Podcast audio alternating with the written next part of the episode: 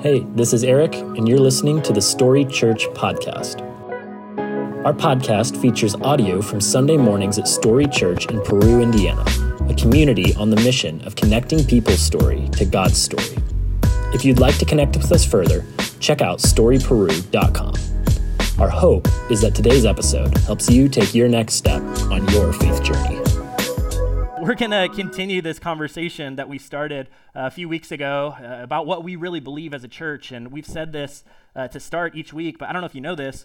When you walked into church today, you had a picture of what your experience was going to be like, right? You walked in, and maybe you haven't been here for a while, but you were imagining like what songs we were going to sing, or who was going to be up here, or what the lights were going to look like. If you have kids, right, that's a big concern. You're probably thinking like, man, what, uh, what is their experience going to be like? Is it going to be safe? Is it going to be welcoming?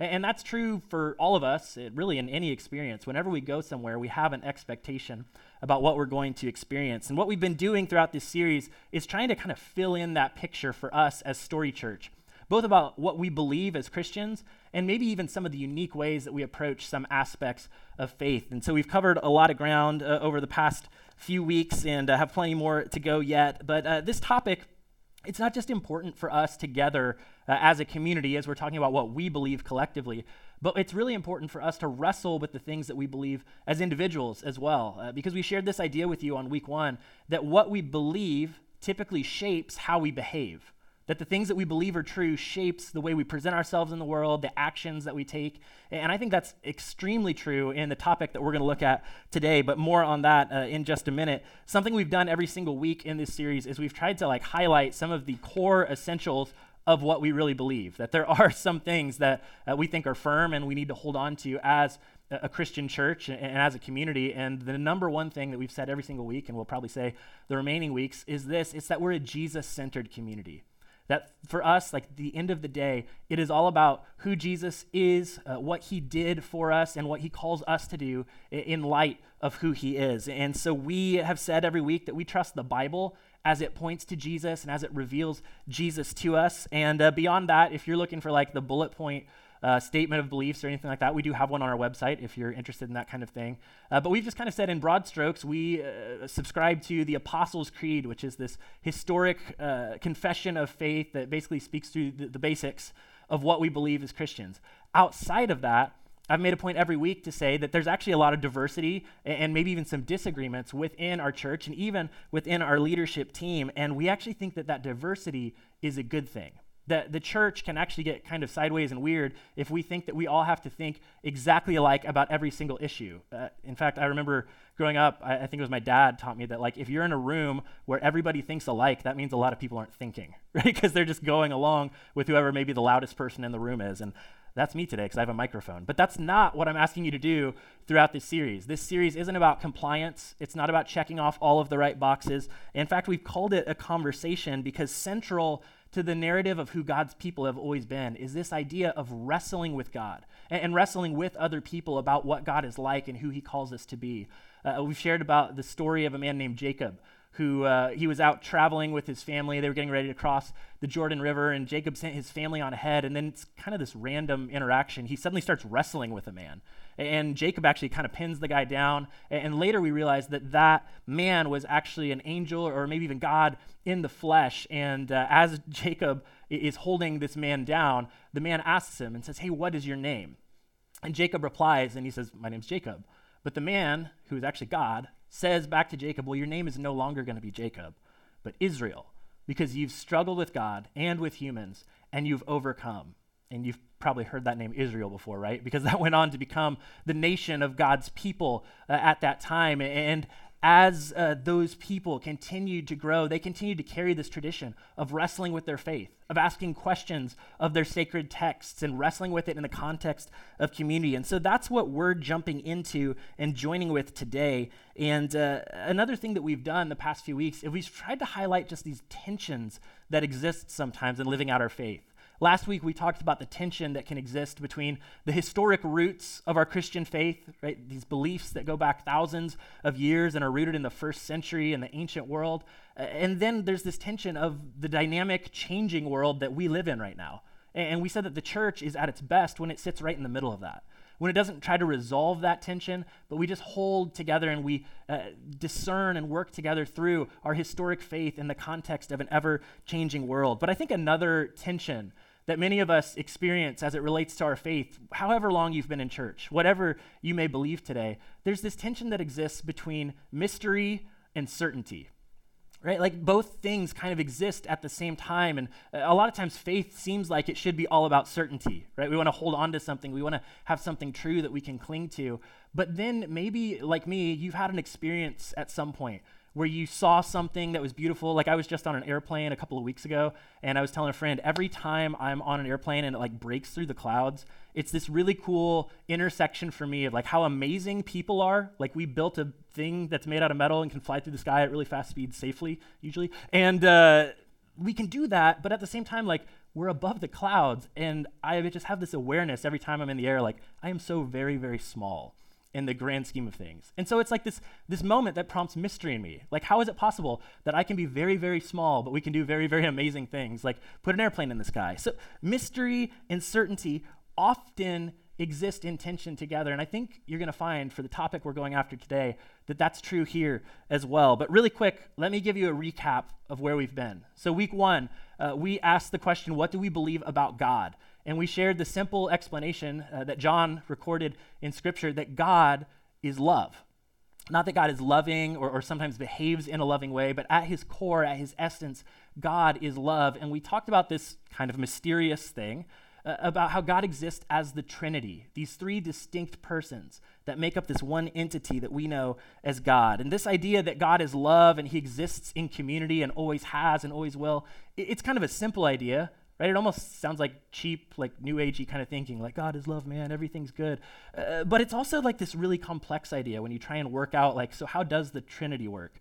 We just skimmed the surface on week one of what that looked like. Uh, but I love what uh, Friar Richard Rohr says about this idea of wrestling with mystery and wrestling with uncertainty. He said that mystery is not that which is unknowable.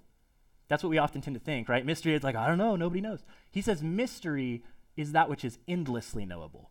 And that's kind of what we're talking about when we talk about God, that God as love is endlessly knowable. We can always discover more about who God is and his character and what it means for us to exist in the world that he created. And uh, so we talked about this divine dance that God has always been in and that he invites us into, and that our beliefs are actually rooted in the context of a story.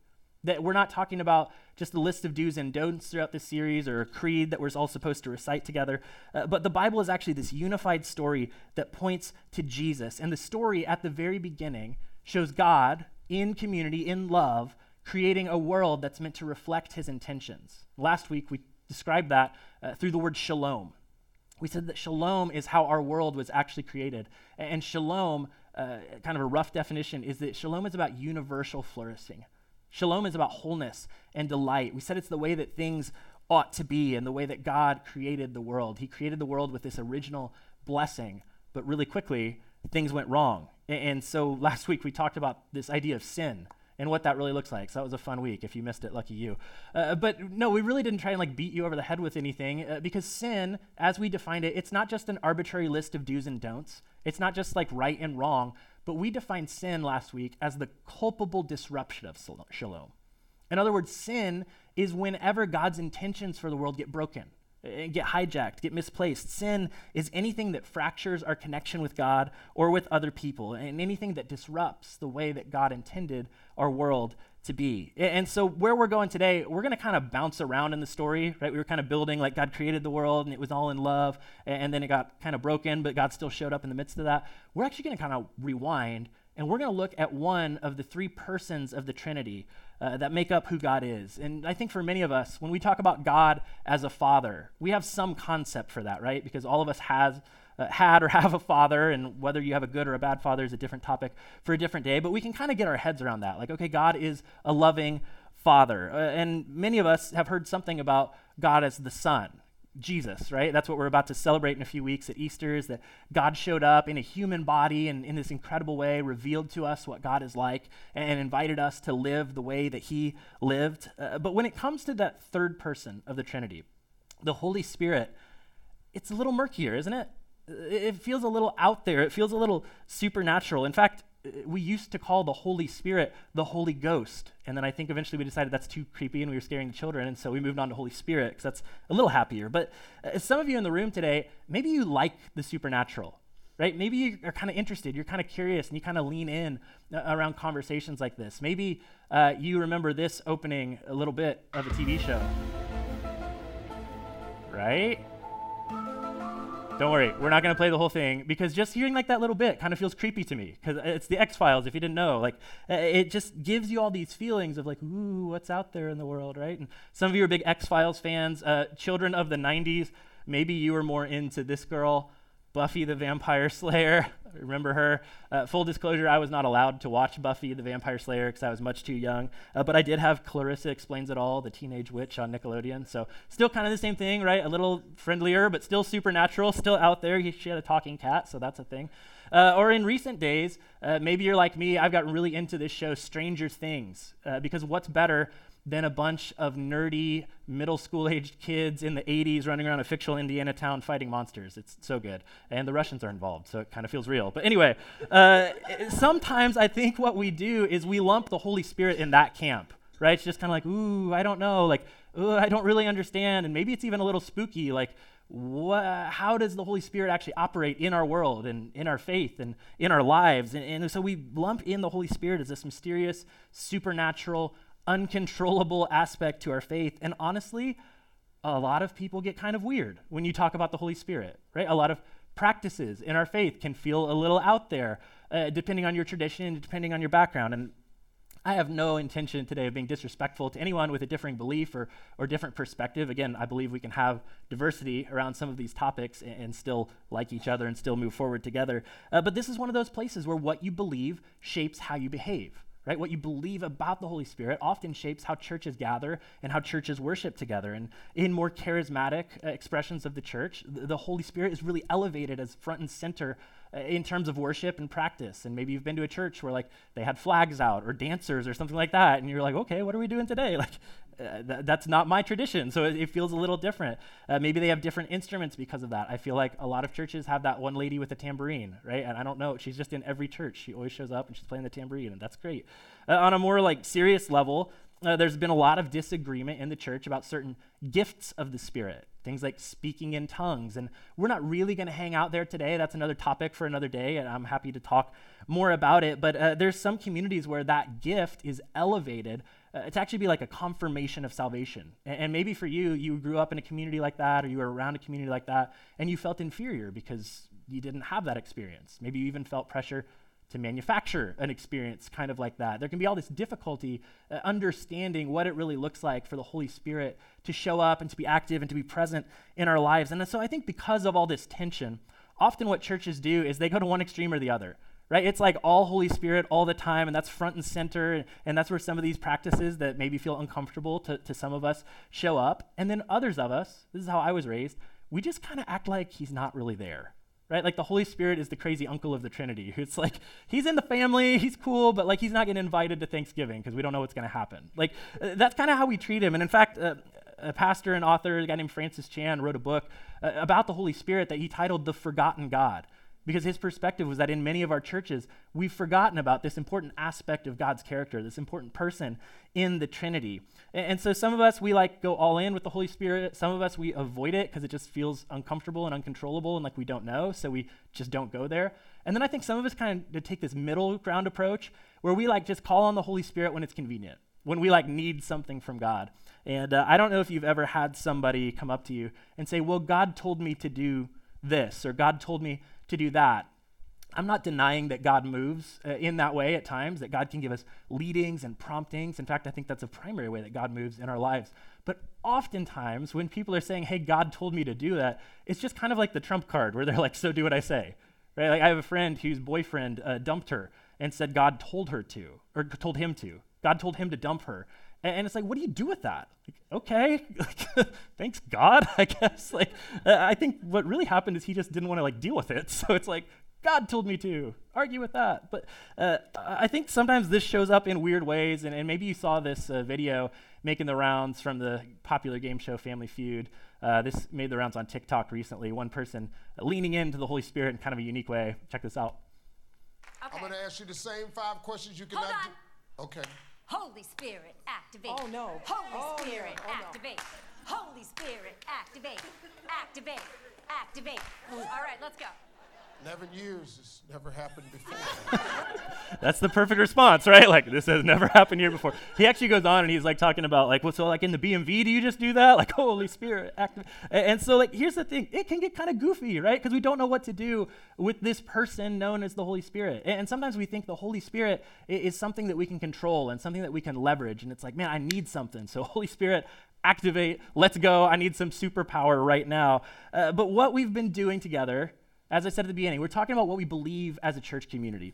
And, and what we believe is this true story about Jesus, the King, who created this kingdom community that we're invited to be a part of. And in this story, undeniably, we have to face it, there is this mysterious character known as the Holy Spirit. And so, as Jesus followers, again, it's easy for us to talk about the Father right? The Father and his love for us. And, and we can understand Jesus and his sacrifice on the cross and what it means for Jesus to be our Savior.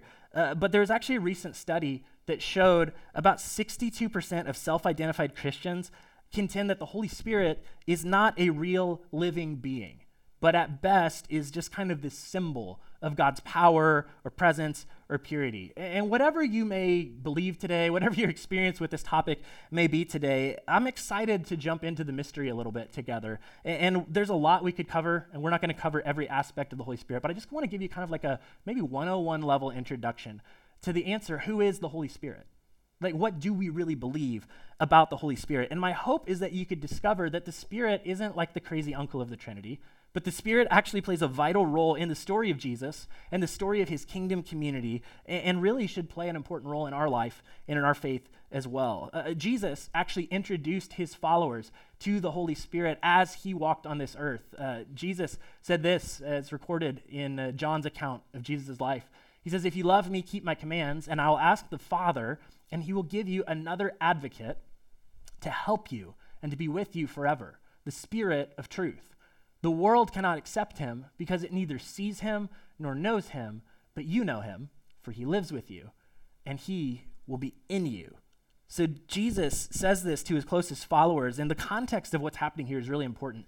Jesus actually said this uh, just days before he was heading to Jerusalem, which would ultimately lead to his arrest and his death on the cross. And so this kind of this disruptive time in the followers of Jesus' life. Like things feel a little unsettled right now, and yet Jesus is comforting his followers. They're unsure about what's about to happen to Jesus, and ultimately what that means is going to happen to them.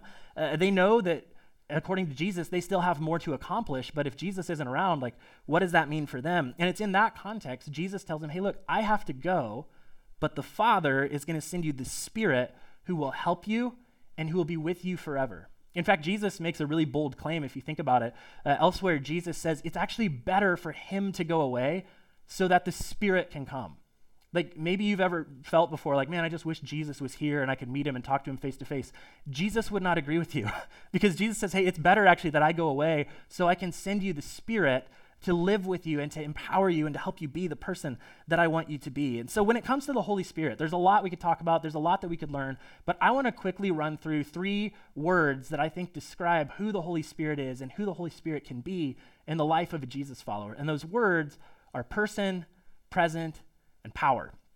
And so, like, we read stories, and maybe you've gone through scriptures before and you've heard the Holy Spirit described. Uh, there's images of the Spirit that show up where he's described as a dove. Uh, like when Jesus was baptized, it says the Spirit descended like a dove. Or, maybe you've heard the Spirit described uh, like a flame or, or like a fire because there's this moment in church history called Pentecost uh, where the Spirit kind of moved in a unique way. And it says that the Spirit was like tongues of fire over them, so like little flames or something. So maybe that's the image that comes to your mind when you think about the Spirit. Elsewhere, uh, the Spirit is described like a wind. Jesus actually describes the Spirit as the wind that he blows where he wants to. Uh, but it's important for us to understand at the very beginning that the Holy Spirit is none of those things. The Holy Spirit is actually a person.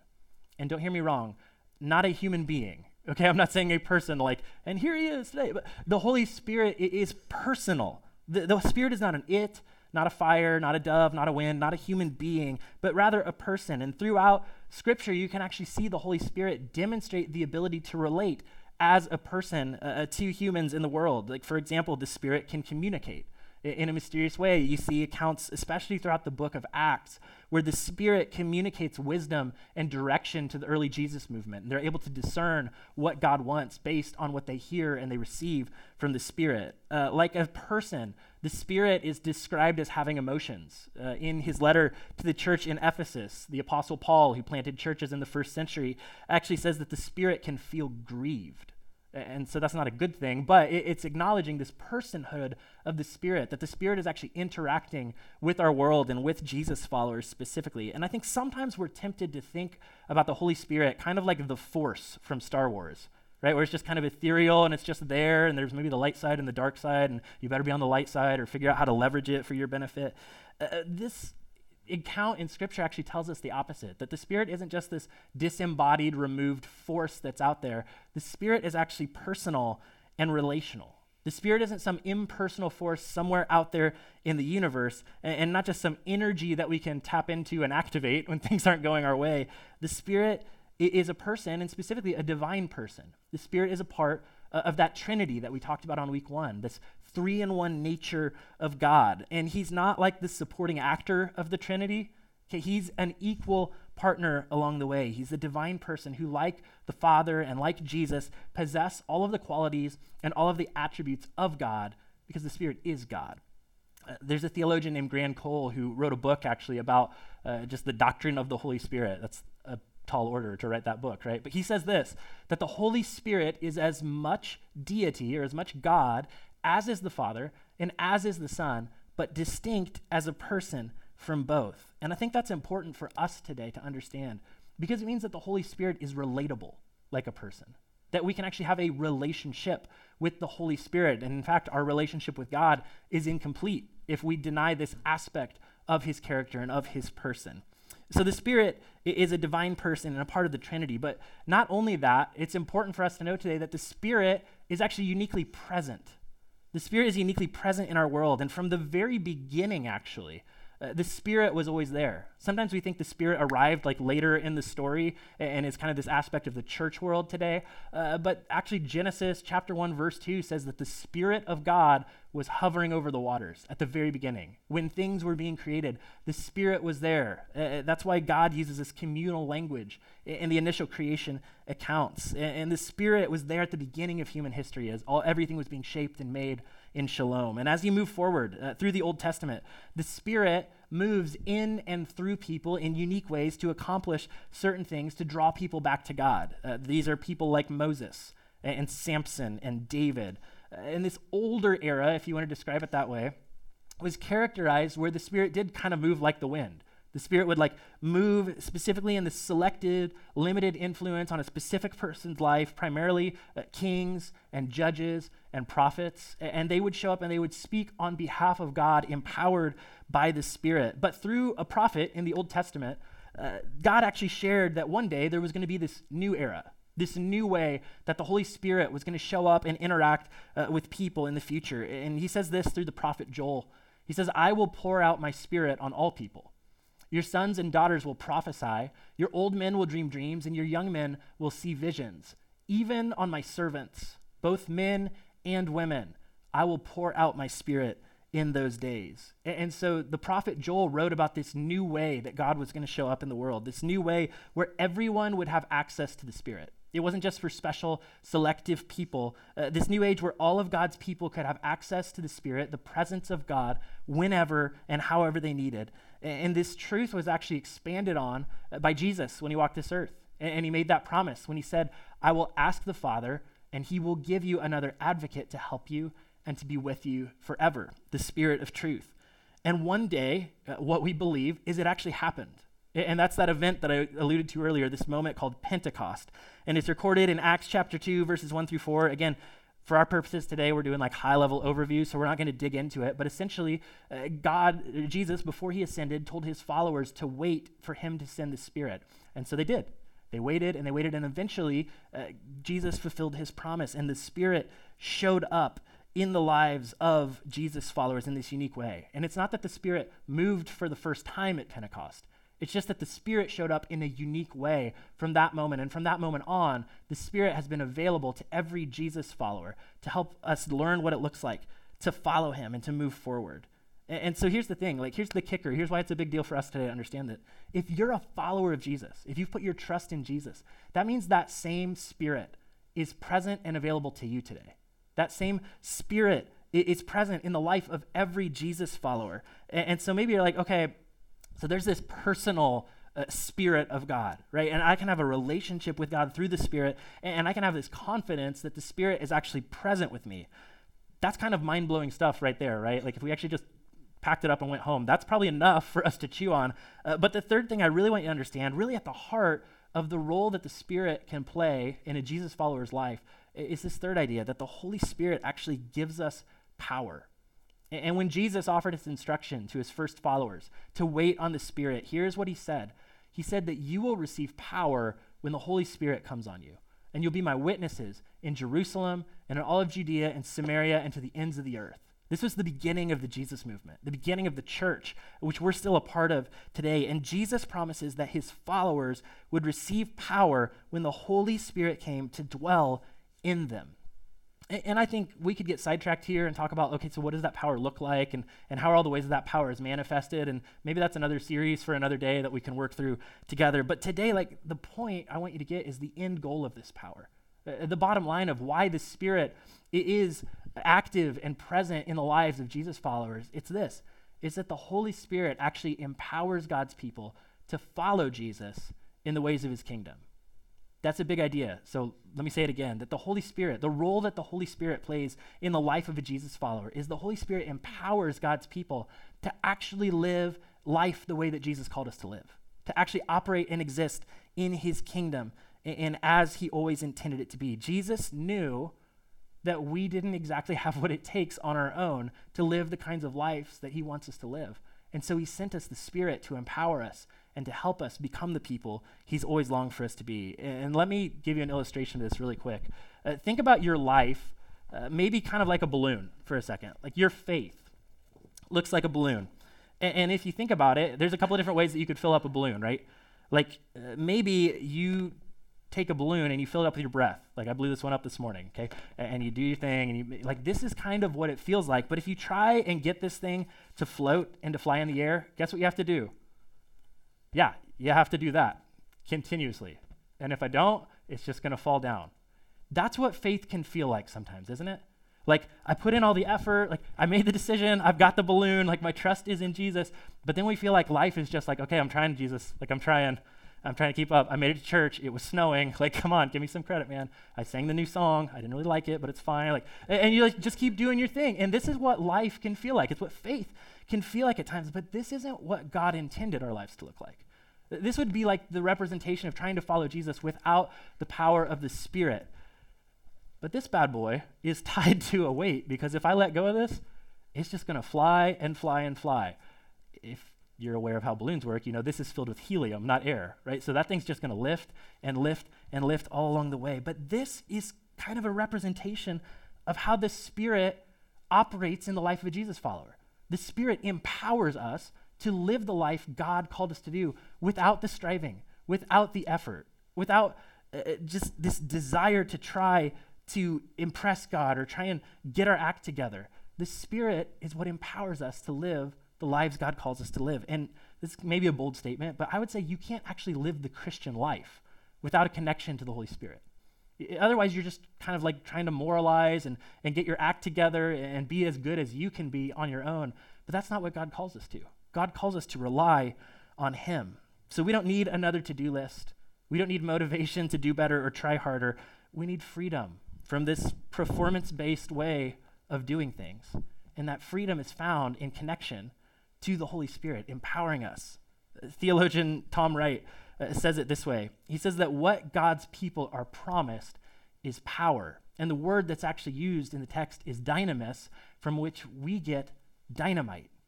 And we need that power, just as Jesus' first followers did, if we or they are to be his witnesses, to find ways of announcing to the world that he is already the rightful king and Lord. And I don't know how all that feels to you, but that vision of living in the freedom of God empowering us to be the people He calls us to be, to be the witnesses to a watching world, that fires me up.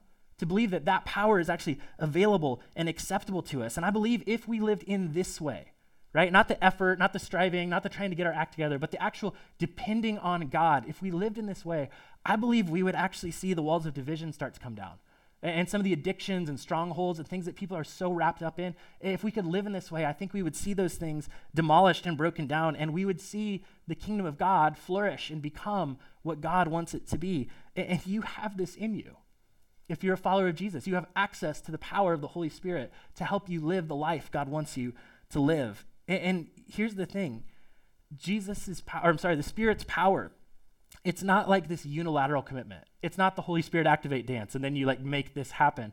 It's not a one time thing that you do.